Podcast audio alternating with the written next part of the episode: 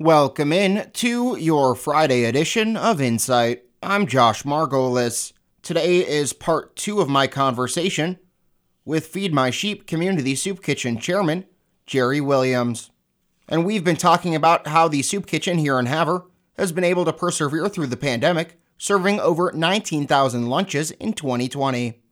However, Williams says they are still looking for a permanent supervisor coordinator for the soup kitchen after the previous person moved out of state.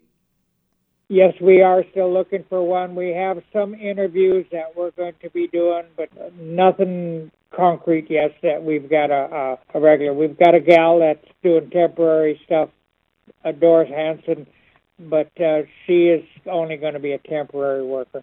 And in terms of funding, are you guys able to to sustain with the donations you have coming in?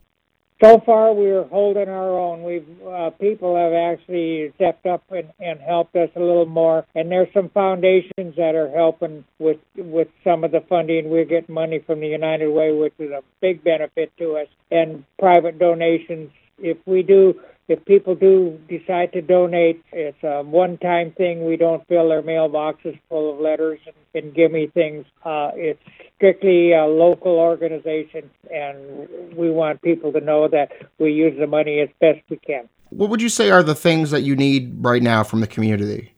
Right now, we're looking at uh, like sacks for sack lunches, money to buy the styrofoam boxes.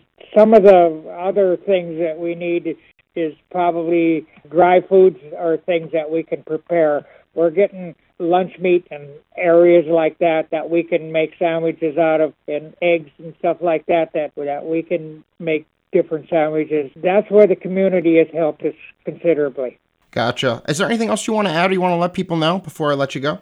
No, just that we appreciate everything in Havre that has done that. I've I'm a, I've been in Havre my whole life and uh, I appreciate the town and how much they've helped us too. I've been on the board there for 17 years, and and the soup kitchen has been it's going for 25 or 30 or more years, and it's a very needed and very well thought about in the city of Havre.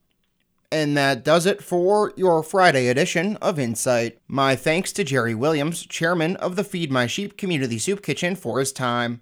And if you need to contact the Soup Kitchen, you can leave them a message at 265 1629. And remember, you can listen to Insight anywhere, anytime on our website, hilinetoday.com. Just click on that podcast tab. Everyone have a great New Year's. Make sure to stay safe out on the roads and please continue to do your part to help flatten that curve. For New Media Broadcasters, I'm Josh Margolis.